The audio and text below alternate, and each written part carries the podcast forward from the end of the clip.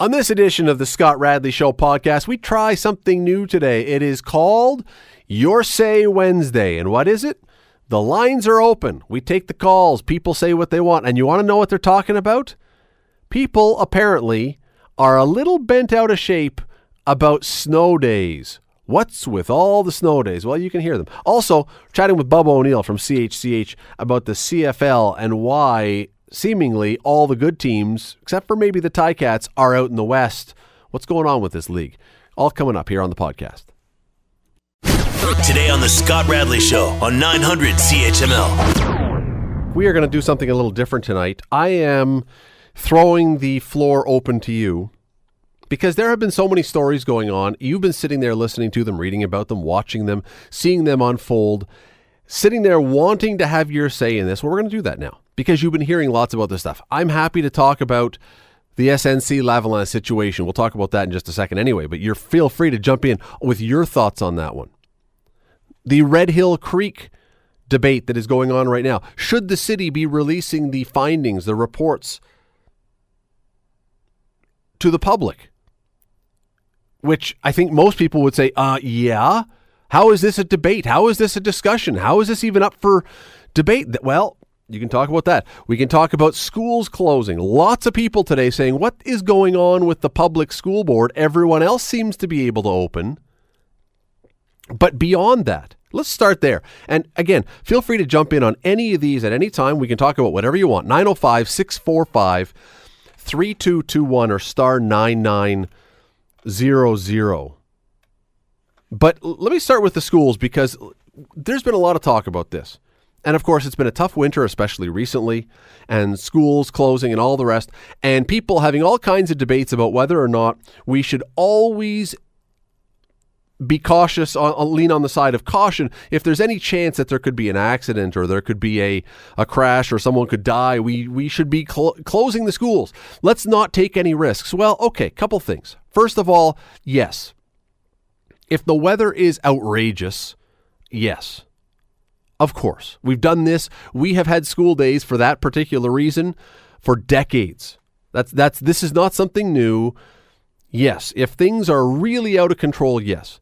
But the idea that if it's just a little bit bad that we should shut it down because something bad could happen. Look, if that is our new barometer that we are going to close schools because something bad could happen. There's a chance something bad could happen there's an awful lot of other stuff that schools are going to have to do. Schools are going to have to cancel sports because something bad could happen in a football game or a rugby game or a hockey game. Someone could get hurt. Someone could break a neck. Someone could break a leg. Someone could potentially die. I mean, is is that an ex, uh, an exaggeration? It's the nth degree for sure. But if we are now at the point where we are trying to make plans based on worst case scenario, preventing any harm to anybody, hmm, we should ban any food that anyone could be allergic to. Don't want that. I mean, you understand how this becomes a problem. If if the weather is truly bad, yes, absolutely, by all means. I said the phones are open. Rajiv is up first today. Rajiv, how are you today? I'm fine, Scott. How are you? I'm excellent, thank you. What is on your mind today? The floor is yours, my friend. Thank you, thank you. Nice listening to you every evening. Oh, I appreciate that, Rajiv. Yeah, thank you. So my comments about uh, two things. Number one is about school. Let's talk about schools. Uh, the only problem is this that the parents are getting too sensitive now, and if something happens to one of the students or any kid, who will pay for that? And I believe either we have to have a disclaimer from the school that safety of your kid is belongs to you.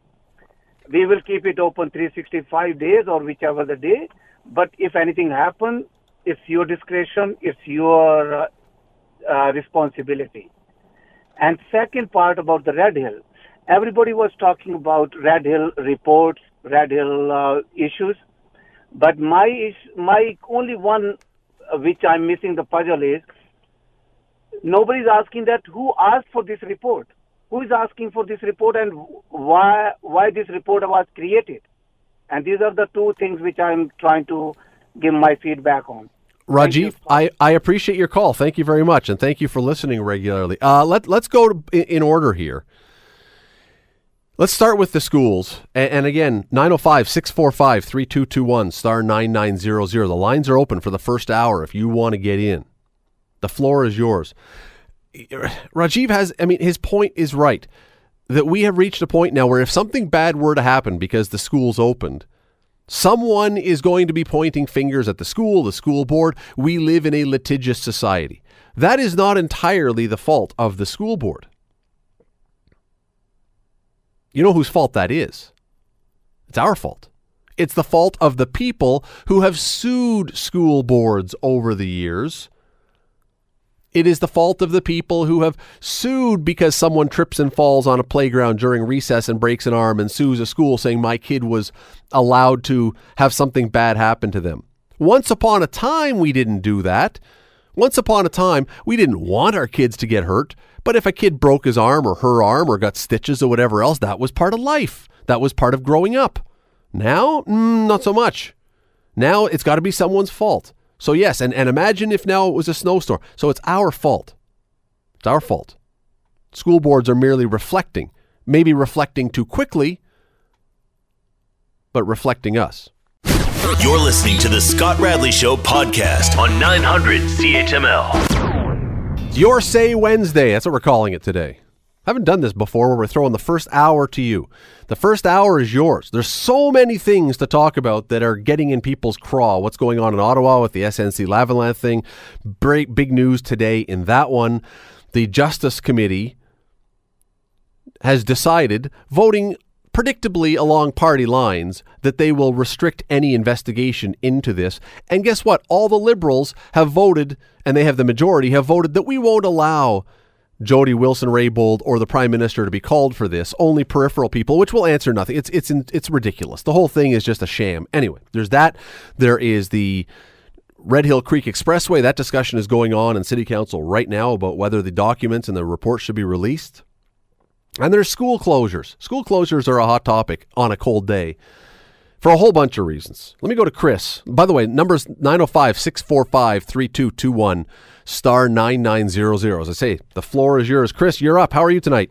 Oh, not too bad. How are you? I'm doing excellent, thanks. What's on your mind? Well, I I have to say that the school closure idea.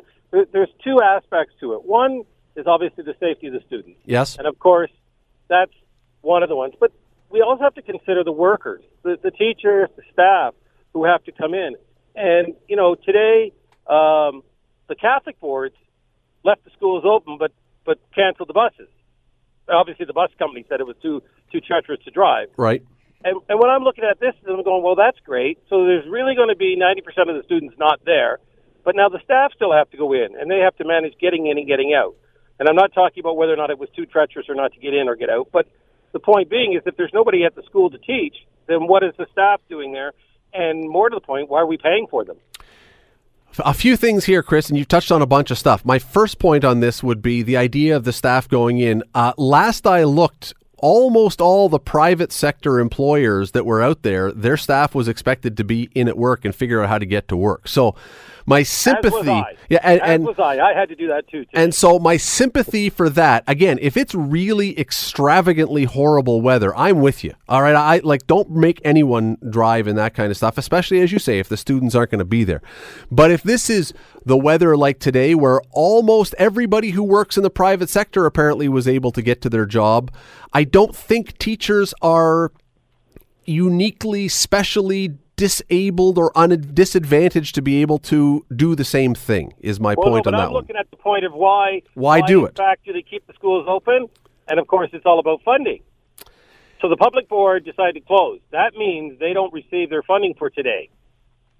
Whereas the Catholic board stayed open. So because the school is open, they actually get funding. Very interesting. Chris, I appreciate the call. Thank you. Okay, bye. Really appreciate that. Let me go to Amanda. Ama- Amanda, how are you tonight? Hi, I'm good. How are you? I'm excellent. Thank you for calling. What's on your mind tonight? Uh, well, I was calling actually with regards to the school. Okay. Um, I think the problem lies with. I mean, I can sympathize with with all sides of the story. I can sympathize with the parents because people are paying for daycare even if they have to stay home and they take their other children home. People have to take time off of work, and I, I can sympathize. I understand. Um, but I think the problem here doesn't lie with calling it a school day or not. I think it lies with the fact that it has to be a board-wide decision. Um, I think Hamilton both both of our major school boards are huge, just in geographical size. And you can ask anybody that, well, you know, in rural areas of Hamilton are getting nailed by terrible ice storms. Maybe some areas of Hamilton are actually clear, or they've been taken care of, or the roads are clear. So I think those de- decisions shouldn't come from the school board. I think they should come from the school communities and local schools. You know, Amanda, it is an excellent point. I thought the exact same thing myself. We have a split city as far as how things work. If you're downtown, often below the escarpment, often it is raining and it's snowing up on the mountain. We know that's how it works. And so there are times when it can be really bad on the mountain and it can be fine to get around downtown. And I'm with you. I'm with you. Now, I understand there would be issues that you would have some people saying, well, I go to a school or I teach at a school in the lower city, so I can't get there. I, I know the complications, but I, I love your idea and I love your thought. Thank you for that. Yeah, thank you. Uh, let me move along here. By the way, 905 645 3221 star 9900. You can talk about anything. School boards closing has been the topic du jour so far, but the floor is yours. Whatever you want to talk about for this first hour. Fred joins me now. Fred, how are you today? Not bad, Scott. Excellent. I'm glad that I'm glad you got open line here. I'm talking about the school boards. Okay. Okay. The reason I under, I spoke to a teacher, a public, and she told me that two or three years ago there was a, a woman teacher coming into work that got killed. So now they close the schools. Anytime the buses aren't running, the teachers do not go in. The- Oh, anytime No. the buses are not running, the school is closed, period. That is correct. Now, the Catholic board, for some reason, the board, as that one lady was saying, they make the decision. Now, up in this in the escarpment, we always have worse weather than downtown. Okay, but for some reason, t- last year twice, the board had the Catholic school had people go to school with the ice that we had today. Okay, now they did it again when I, they had the buses canceled and the schools open. So these teachers they have to these women and that have to drive to work and it could have got hurt again or whatever. Like we had trouble myself getting out of my driveway and everything else. Well these people going to work a lot of the kids didn't even go to school anyway because they stayed home. So i don't know why uh, the catholic board is doing this because the protestants they always do it but they keep voting the girl the teachers keep voting for the same chairperson which maybe they should not vote for that chairperson Fred, I got to go to a break. on. I got to go to a break, but I really thank you for your call. I appreciate it. thank you You're listening to the Scott Radley Show podcast on 900 CHML. Your Say Wednesday. That's what we're calling it today. First hour is yours to talk about anything. Happy to talk about the Red Hill Creek Expressway. That's the debate that's going on right now at City Council about whether to release these reports and have an investigation, which seems like it's the most obvious thing in the world. I don't understand the argument against these kind of things. We've had a report that should be public that says the road is too slippery. At least that's what we're told it says and this thing was buried and who knows if it could have or did cause accidents? We don't really know this. This is the crystal clear i would think reason why you have an investigation. We can talk about that. Love to hear from you on that one. We can talk about the snc lavalin situation what happened in ottawa today where the justice committee that could have investigated or could investigate what's going on which has a majority of liberal members voted shockingly I say with my tongue firmly planted in my cheek, shockingly, to not have an investigation into this, at least not one that would call on the Prime Minister or Jody Wilson Raybould. So it basically becomes a, a shell of an investigation. You can talk about that if that's frustrating you. We're talking about schools a lot. A lot of people talking about school closures, about the idea of should schools be closing as quickly. And you can you can go further than that if schools do close is there something is there some way with modern technology we can still have class at home? I'll talk about that in a second but first karen has been waiting very patiently online. Karen thanks for calling today. Hi, how are you? i'm great. Thanks for calling. Thanks for waiting. We made you sit Yeah, there for a while. you. No problem. I just wanted to make a point that my understanding is that both the public and Catholic school board, if they cancel, the reason they cancel buses yes. and have schools open is because every student that shows up at school, they get funding for. If the school is closed completely, they do not get funding for any of those students for whatever the number of days is. so, So it's through their ad, advantage to have um, people, teachers, and students come to school and buses are canceled because that way at least they get funding for the students that show up to school. It's a really interesting point. And Karen, I'm going to be honest, you are ahead of me on this one. I'm going to have to look that one up because I was Yeah. not aware of that. But it's Yeah, check it out. I'm going to because if that's the case, that does explain some things potentially. Yeah. So I, I appreciate your call. Thank you for that. And in regards to Yeah. the, the Justin Trudeau thing with Jody Wilson Raybould, Yes. that's an interesting thing as well, because um, Justin Trudeau um, basically said, well, she's still in cabinet. That was yesterday, but now she's resigned. So that's interesting in itself because now that she's resigned, she's no longer in cabinet. So there's something going on there that we don't know about. I'm sure we're going to hear more about that. I may get to that in a few minutes, but uh, but I, and I really do appreciate you calling. Thank you, Karen. Yeah, thank you. Uh, let me say one more thing before we got Fred, we got Frank waiting on the line. Before I get to them, just one more thing about the school thing, because it's not just about closing the schools and weather. Here, here's the other part about this that I am very puzzled by, and haven't really been able to get a good answer yet. Yesterday, I was filling in for Scott Thompson yesterday in the afternoon in the midday show. You can go and hear that interview, that segment. It's on 900chml.com. Go to the Scott Thompson show. You'll find it there. It'll show his face, but it was me.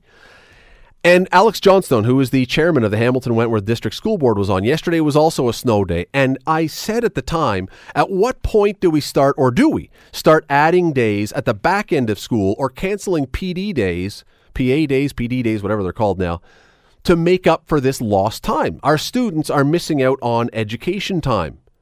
And heaven knows the EQAO scores in this city are not so fantastic that we can afford this. Our kids need the learning time. And the answer was we won't be doing this. This is not something we do. You would have to petition the Minister of Education, who would have to strike a deal with the teacher unions. That's not going to happen. You and I and everyone listening knows that's not going to happen.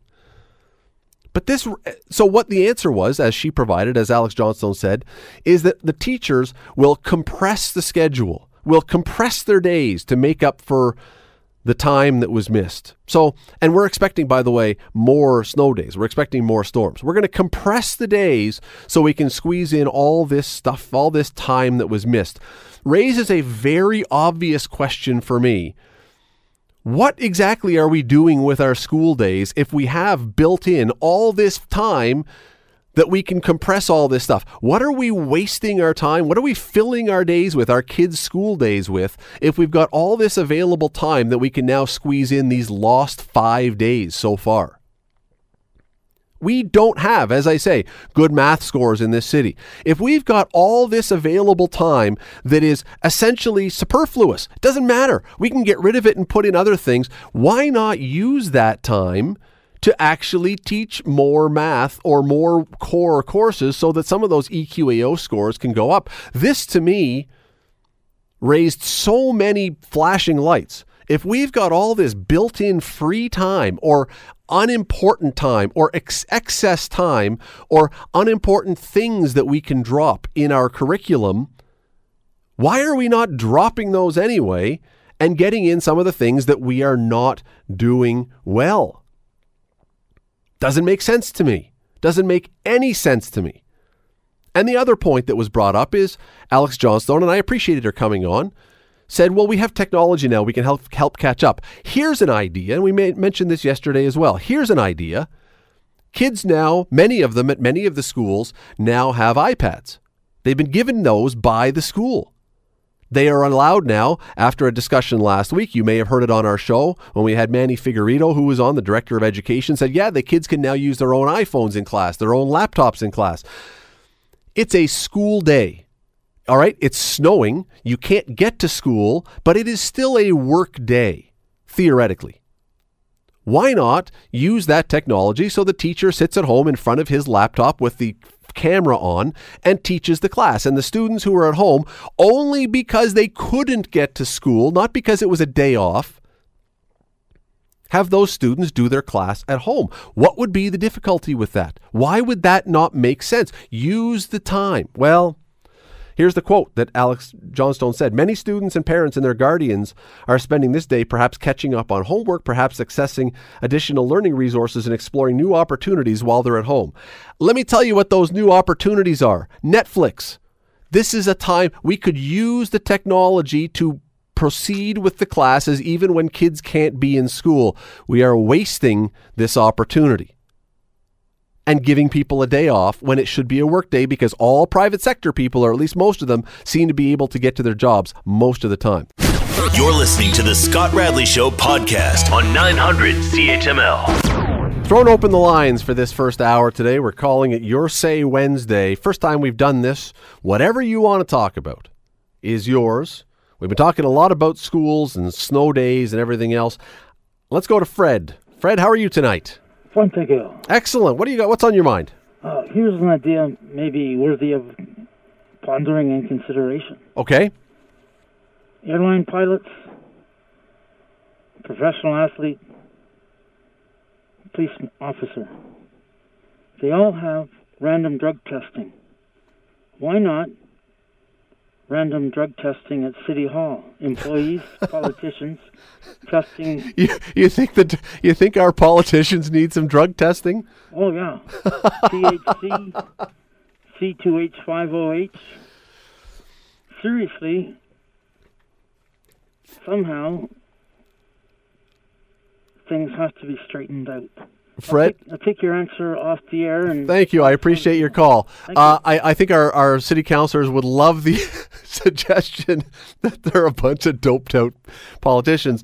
Um, I am I, I am loath to have I, I'm not a big proponent of mandatory drug testing except in circumstances where lives potentially are at risk. Or you know in sports I get it. In sports for for the issue of fairness I get it. But for airline pilots yeah you know I mm, I don't I, I don't have a problem with airline pilots. You got you got people's lives at risk. After Humboldt even though he wasn't even though the driver wasn't impaired I I, I would have no problem or at least I could be talked into I think the idea of having those breath things in an 18 wheeler so the the car it only starts if you blow into it and your breath is clear. I, I could probably be talked into that. Politicians it might be a slightly tougher one. Frank, how are you tonight? I'm very well. You know, I'm going to keep it a little bit low on you here. Um, be- before I start, I'm not going to get on to this, this uh, snow, but people in Sudbury, Timmins, um, well, even in you know northern New Brunswick, they're laughing at us. They're closing schools. You know that, eh? If they Well, it's- it is a diff- nobody would go to school. Yeah, it, I mean it is a different world here and there for sure. Yes, but uh, and um, I just was going to make a sign here, um, uh, Scott Radley for school trustee, but uh, you interrupted me by taking my call. But I'm going to still think it over. I will not be running for school trustee. I guarantee you. Ever. You're too, lo- you're too logical. I'm. I, I have not. Well, no. I'll just leave it there. I, I am not running for political office ever. You can make a write that down. You can etch it in stone, Frank. Never going to happen. But continue. Well, I'll, I'll tell you, I hear the same story from a lot of the candidates in the United States right now. Anyway, let's leave that one alone. Listen, back in my day, and, and you know, we used to have. Uh, I'm, I'm, I'm leaning on the fact that kids don't have a chance to get out and about as much as they should today. They used to. The fire department used to put up sideboards on the different uh, municipal parks, and they used to fill, uh, you know, spray the water on and make ice rinks. We used to play out in woodlands with the lights on at night. Um, Big Four fastball was at Dundurn. I don't know if you remember all this, Scott. Maybe you weren't around then. They had baseball diamonds in a lot of areas where you could just go and, and pick up a game, and there'd be a backboard there. This has ceased. Now we're talking about lots about legalities and and, and the risks and whatever. Don't you think we're getting a little bit tied up in the and you, you're mentioning suing the city for somebody sliding down a hill and, and running into a fire hydrant? I just think we're going the wrong way here, Scott. Well, I agree. No, Frank, I agree with you 100%. Here's the problem. While I think those things are ridiculous that we can't do them, again, I go back, I point the finger at us. It's the citizenry who is suing. And so if I'm the city and I know that if someone falls down, I'm going to be sued, I you know, the city has to do what they have to do. I don't like it. I think it's ridiculous sometimes, but it's us who's to blame. What? Yeah, but uh, okay. I, can't argue with that. People get up to get up in arms, and even at ice rinks, they they- they're protecting their kids from falling down, and, and all of a sudden they're they're, they're running a, a claim on the fact that somebody got hurt.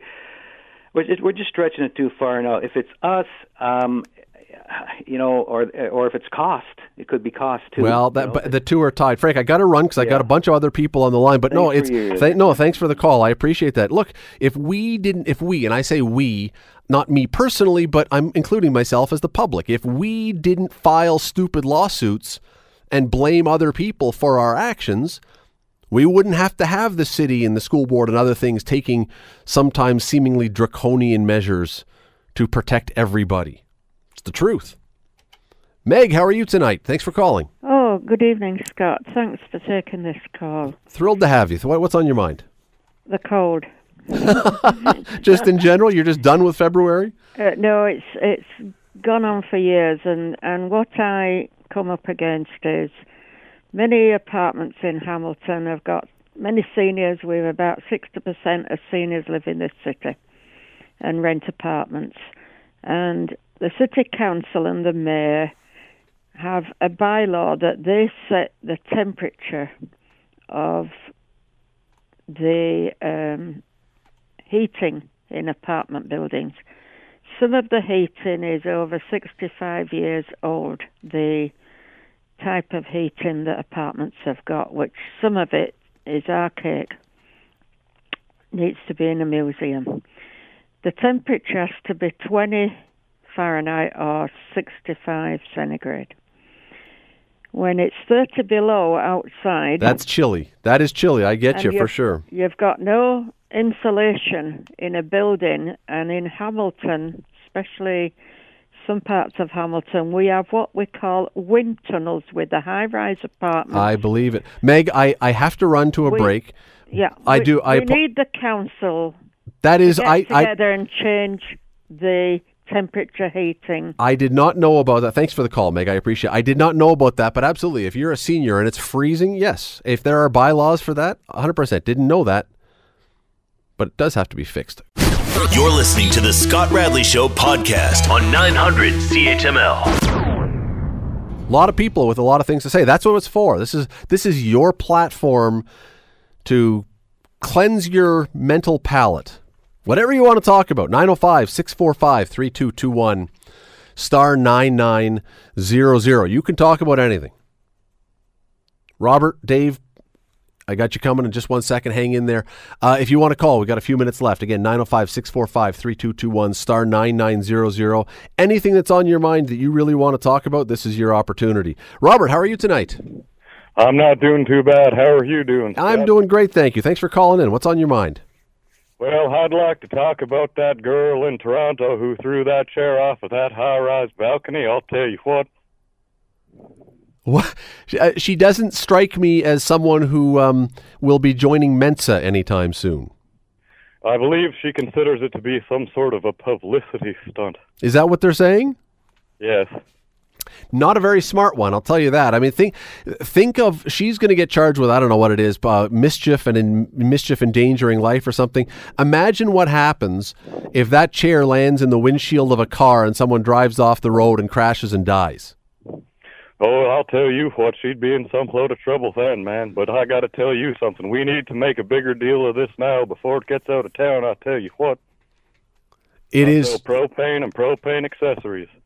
It is exp- it is dangerous for absolutely for sure. Robert, thank you for the call. I really appreciate that. That's uh yeah, I mean, you know what? If you're chucking stuff and we've seen, you know what? We've seen people get seriously hurt and die because of stuff dumped off an overpass. This is this was I don't know how you saw the videos. How many stories up was this one? Th- this was really dangerous. Let me go to Dave. Dave, how are you tonight? Hey, I'm doing great. Excellent. Thanks for calling. What's on your mind? So what I wanted to talk about is it's awesome to see the uh, development in the city as far as uh, you know construction and people and activity and the vibe downtown and places of the city. But I still think that our city council is way too conservative when it comes to economic growth and development. My suggestion, if there's any of the politicians in our city listening, is they just need to look at cities like Mississauga and Brampton to see what they've done over the last 30 years, or even Milton for that matter. And they need to ask themselves, how did those three areas become so economically viable? Because at the end of the day, if you build it, they will come. People will come. So people create jobs and not government. So forget the Well, study. Dave, now, Dave, there's there's the first point though, and I agree 100% with you. By the way, I agree a 100%. But there's the first point where you're going to have some trouble convincing all the people of that truth that people, private industry creates jobs, and government mm, government uses money from taxes and private industry to to maybe put forward other jobs. But you're right. You have to have people come here to, to do that. At the end of the day, if you actually sat down and had coffee with Hazel, uh, Hazel would probably tell you straight up, you know, yes, there's a certain amount of studies and and uh, you know we need reports from industry professionals and so on and so forth to make sure that we're moving in the right direction. But things like LRT debated way too long. Things like stadiums in Hamilton debated way too long. The arena, I worked there in '85 when I was a kid. Michael Anlar's right. We need something a little bit different why not? Why doesn't somebody come up with a plan to say we need a convention center, uh, we need an arena, we need a, a new office building with a little bit of mixed use, with a few restaurants. Think something completely out of the box, and it might mean Hamilton Place and the convention center might be down for a little while, but there's a lot of space in the core. We may just need to repurpose and rejiggle some things around, and you might be able to wedge in an arena and a new convention space. And, I, you know, at the end of the day, I think people in Hamilton, you know, are happy that there's change downtown. Uh, it's just taken 30 years to get to this point. And uh, I remember as a kid, you go down to Cheapy's downtown, you take the bus, you know, you go to Kresge's and Woolworths to have a sandwich on the bench and the whatever. The downtown was a viable place. Stoney Creek and Binbrook and all those outlying places weren't as busy, and we've abandoned the downtown. And it's nice to see, you know, it's coming back, and people have thought that a viable city means a viable downtown. Dave, Fantastic. Dave, I appreciate the call. Thank you. Great points. No worries. Cheers. Uh, that is uh, the the big takeaway from what Dave just said. Yes, we need a viable downtown. Yes, all those kind of things. We need some decisions to happen post haste. We don't need to debate everything endlessly. And I'm I is there anybody listening who disagrees with that? Is there one person listening who says, you know, we didn't do enough debating at City Council about the stadium? We haven't talked enough about the LRT. You know, this Red Hill Creek thing, we just haven't delved into it and dragged it out. Make a decision. We need decision makers, and I we need people who will make a decision without dragging it out forever and then stick to a decision. And if you believe, if you are a counselor and you believe in what you're voting on, if you are a believer that your gut, that your study, that your input, all those kind of things is correct, make your decision, stick to your decision. And if there are critics, there are critics. But we seem to make a decision and pull up, and make a decision and back off, and make a decision and redecide, and make a decision and have more study, and make a decision. Dave's point let's make things happen. Make a decision, and then let's move on to the next thing. The endless debating gets us nowhere. Thanks to all of you for called in. I didn't know how that was going to work today. Your Say Wednesday. We may do that one again. You're listening to the Scott Radley Show podcast on 900 CHML. O'Neil from CHCH. Sir, how are you tonight? Oh, good. You know, midweek. Let me. Had half enough of the snow. Well, yeah, we've all had enough of the snow. I think. I think. Um, let me let me read you a line that I I started laughing at so hard when I read this today. that this is the peak of institutional optimism.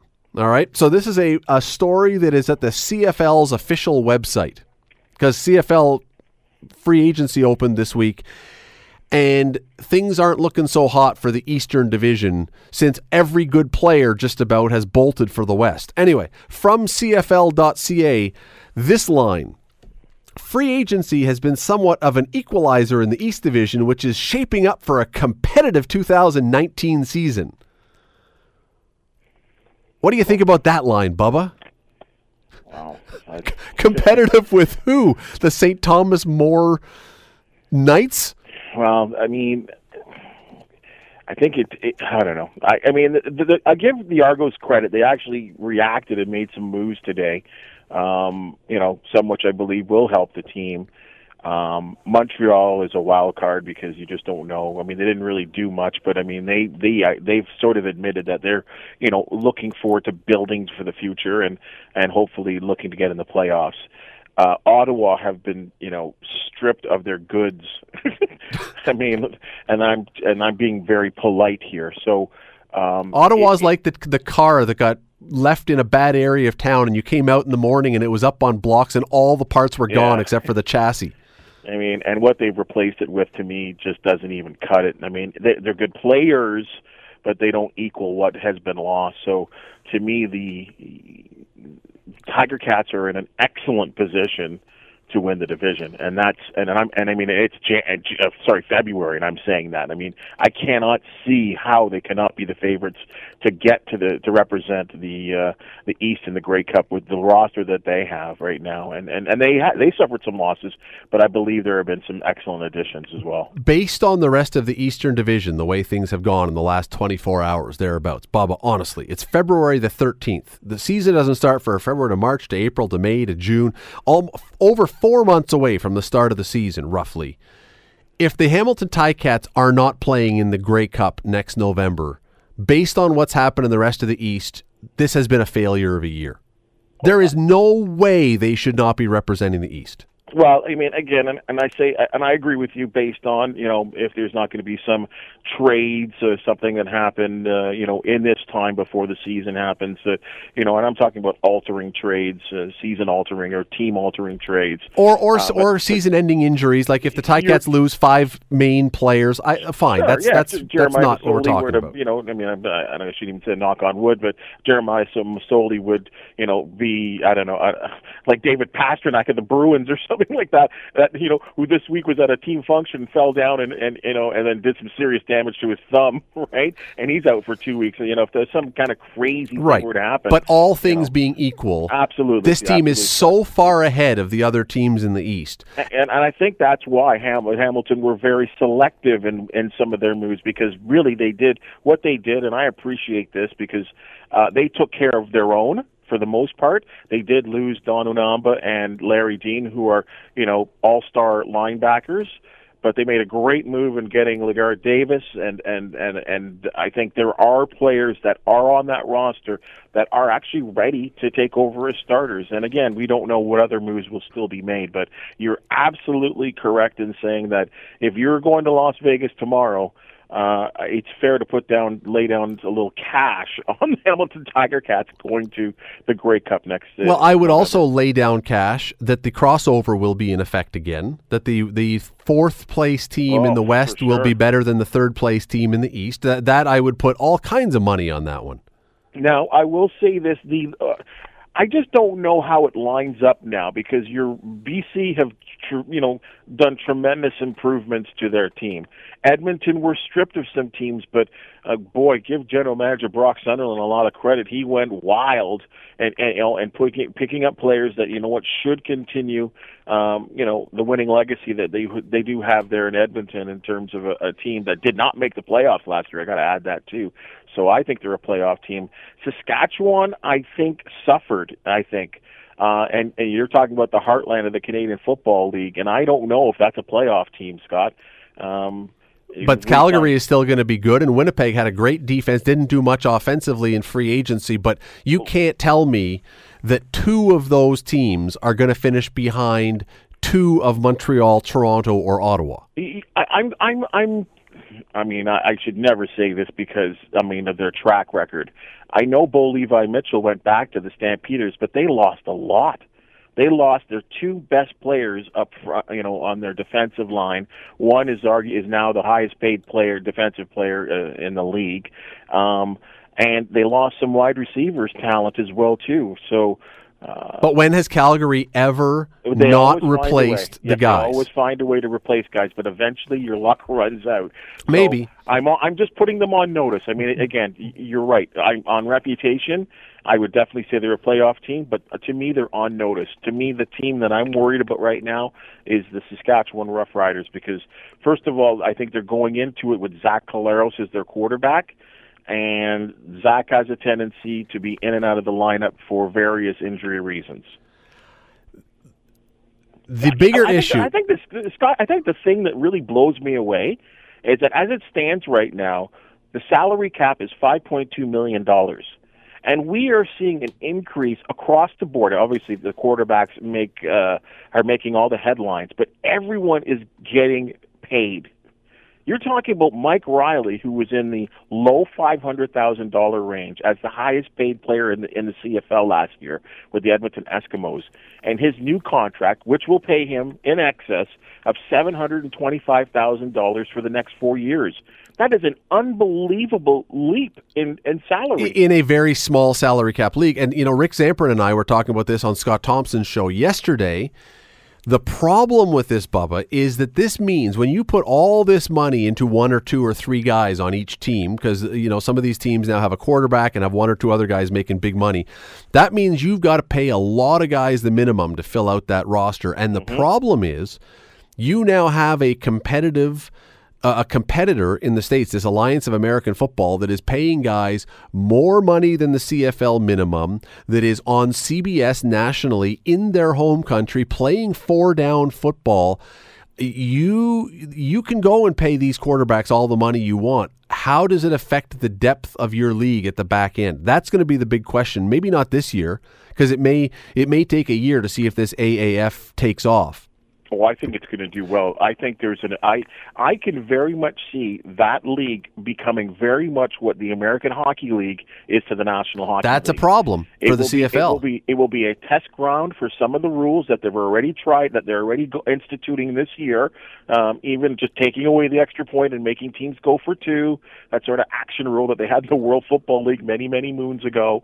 Um, there are there- you know the I think there's only a maximum of five players that are allowed to blitz the quarterback, which should improve safety and a whole bunch of things that they're trying out in that league, which, which I could see in time the National Hockey, the National Football League adopting. Um, and you're right. If you're from uh, Wherever in the states. Baton Rouge, Yep. and and you're one of those fringe NFL players that maybe got drafted in the fifth or sixth round, didn't make the team. Um, you know what? Yeah, there's there, there could be an opportunity for you to go to one of these teams, which are kind of semi-aligned together. There is going to be from what I'm hearing, relationships that are going to be built with each one of these teams, with the NFL squads, to almost be a, an area for you to go work out and improve your skills until you're maybe ready to get to the NFL. And will that hurt the, the CFL and some of its player pool? Of course. It will, e- especially at the back end where you are asking guys to come up here and play for minimum wage. Now, maybe this is why uh, Randy Ambrosie has just gone on the uh, on his on his Chevy Chase European vacation, uh, you know, and and, and and and is you know forming these alliances with you know European football leagues, including the you know the you know the we're already seen the draft with the Mexican players from the Mexican the top football league in, in Mexico, American Football League in Mexico. Uh, and and I think that's you know I think that should help. I mean, maybe there will be new talent that's discovered, um, an opportunity for players to come to Canada. But I've said this to you on on your program before, Scott, and, I, and I'm all for this. Um, if this is the way the game goes, and there are less American players and an opportunity for more U Sports football players to get an opportunity to play in the football Canadian Football League, I'm okay with it. I, I, I don't mind it either. The only question I would have is what do the fans who are paying the prices that you're paying now for a CFL game think if the level because we know that the, you know a lot of these guys that have come up from the big American schools they are exceptional players. Maybe they don't fit the physical mold of an NFL player, but they're exceptional players. And quite honestly, many of them, especially when they first arrive, are far ahead of the Canadian players. There are guys, there are Canadian guys that catch up and become uh, you know Brad Sinopoli uh, is now as good as anybody in in the CFL as a receiver, but he was not as good as the American guys when he first started. Well, because he was a he because he was a quarterback. True He enough. came up as a quarterback. But I I think if you're having guys, and I uh, I already in my you know in my sort of couple of years now with an association with the McMaster Marauders right now. I, I mean I compare that U Sports football, that OUA football, to what we saw just ten years ago. The athletes are so far superior than what we saw a decade ago, even five years ago.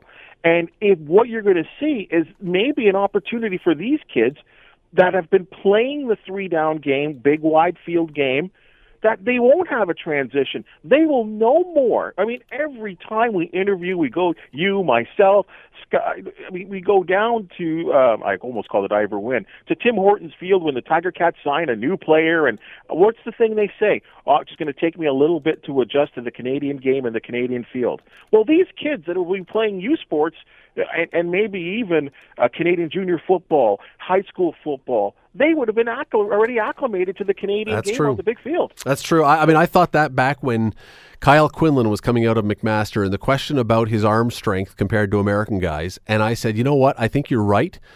I don't think his arm strength is at the same level as some of those guys, but he knows how to use the field in the three down game that the American right. guys don't. So it's a trade off. You're taking knowledge of the game versus physical ability.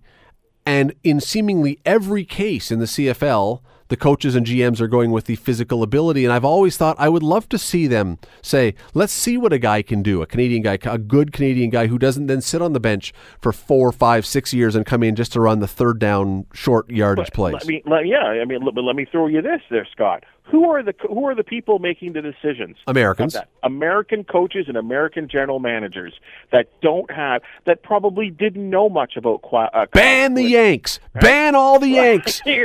Turn them away at the border if they play football. I, I can't. I mean, I can I mean, I, I want I want the best coaches. I don't care if they're from the states or whatever it mean. But I'm just saying that the that there's an automatic buy. I don't care how good.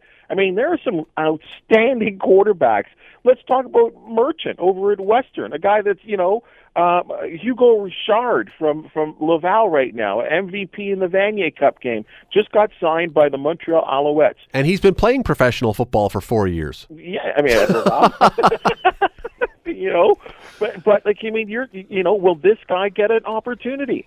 You know, uh, he can throw the ball. He, I mean, he understands the game. He's a he's a mobile guy, and I'll say the same thing about Merchant. I'll say the same thing about the guys here at McMaster. You know, and if this, if if what happens in the XFL and what happens in the in the Alliance League uh, limits the amount of American players, I'm okay with it. I because I. I'm all for seeing some of these Canadian kids get opportunities to play to play professional football, and I don't think that there will be a tremendous drop off in what we're seeing today. I really don't.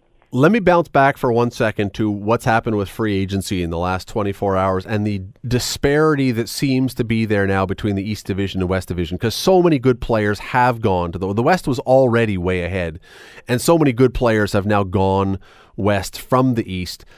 Does the CFL I, I believe the CFL has a problem. I don't know how you solve it and I would say well it's cyclical. Some people would say it's cyclical and so you just wait it out except it doesn't seem to be cyclical because the East is never better than the West. How do you resolve this? You you- can't resolve it because Scott, the people that in the CFO office will tell you this. Um, they'll they'll listen to your argument and then they'll show you the Grey Cup winners over the past ten years. Half of them are from the East. Which is an interesting part because you can make the argument that maybe part of the reason for that is because the gru- the grind to get to the Grey Cup is far less in the East, so you Fair get point. there as a healthier team, especially coming out of the playoffs. Mm-hmm. But the fact is, over the last number of years, the record West versus East is so heavily leaning, and and the problem is not just who wins the Grey Cup game. And you're absolutely right about that Grey Cup record. You're absolutely right. Toronto's won it a couple times recently, and Ottawa's won it, and not Hamilton, but they've been there. Um, and Montreal were in the game for how many years?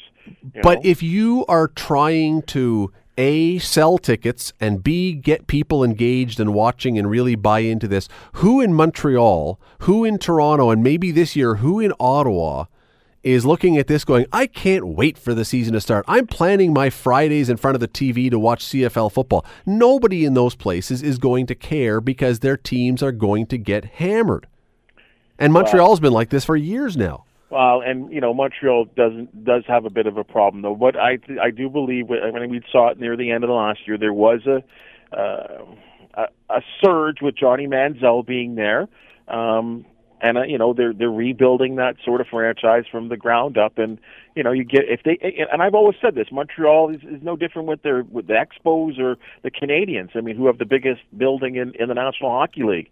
Uh, there are times over the last couple of years where there have been empty seats there, but in the in that community, in that market, when they win, they show up, and that's the bottom line for Montreal. Little different here in Toronto and the GTA.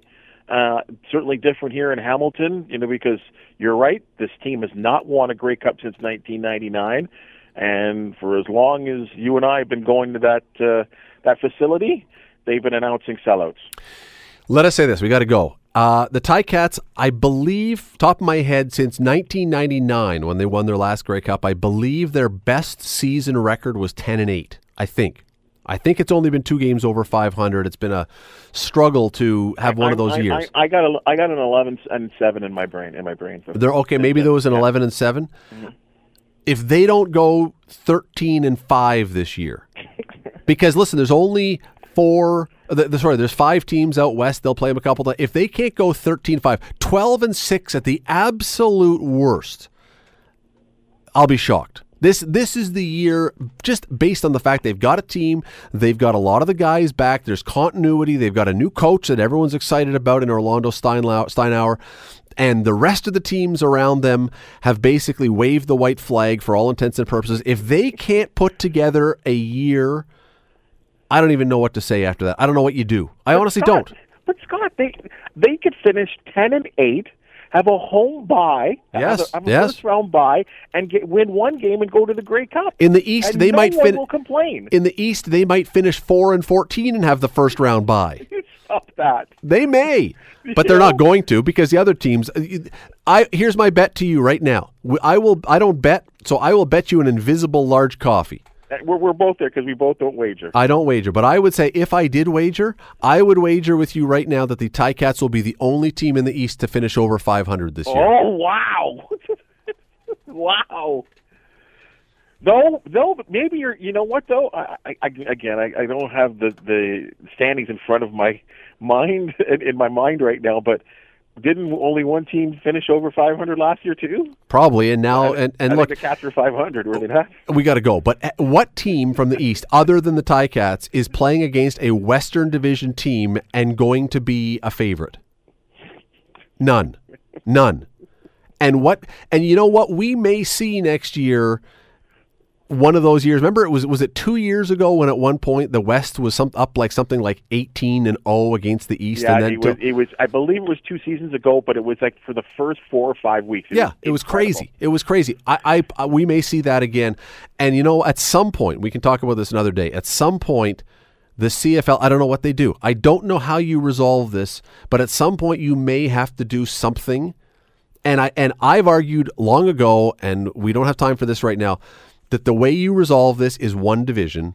You don't have two divisions, and you force teams to be competitive because now you don't automatically get in by geographic reasons. Oh, the CFL is so unwilling. To I know, uh, but that's that may be one way you force their hand. Anyway, we'll talk about that another day. Uh, in the meantime, you can watch Bubba tonight doing sports, doing weather. Hey, are the schools closed tomorrow, Bubba? I'll let you know at 11. There you go. Appreciate it. Thanks for doing this. Always a pleasure. Good discussion. The Scott Radley Show. Weekday evenings from 6 to 8 on 900 CHML. The Scott Radley Show podcast is available on Apple Podcast, Google Podcast, and wherever you get your podcasts. I'm Scott Radley. Thanks again for listening, and do not forget to subscribe to this podcast. It is free. You will never miss an episode. And also, be sure you rate us and review us. Whatever you think of us, we'll take it. Thanks for listening. 911. What's your emergency? I'm on a cruise ship. Ah, there was an explosion. Oh my god, the ship is sinking. I can't get out. There's water everywhere. We're going down. I've got a lock on your location. Stay with me. Hurry, hurry. Hello? Are you there? Help is on the way. Angela Bassett and Peter Krause return in an all-new season of 911 on a new night. Thursday, March 14th on Global. Stream on Stack TV.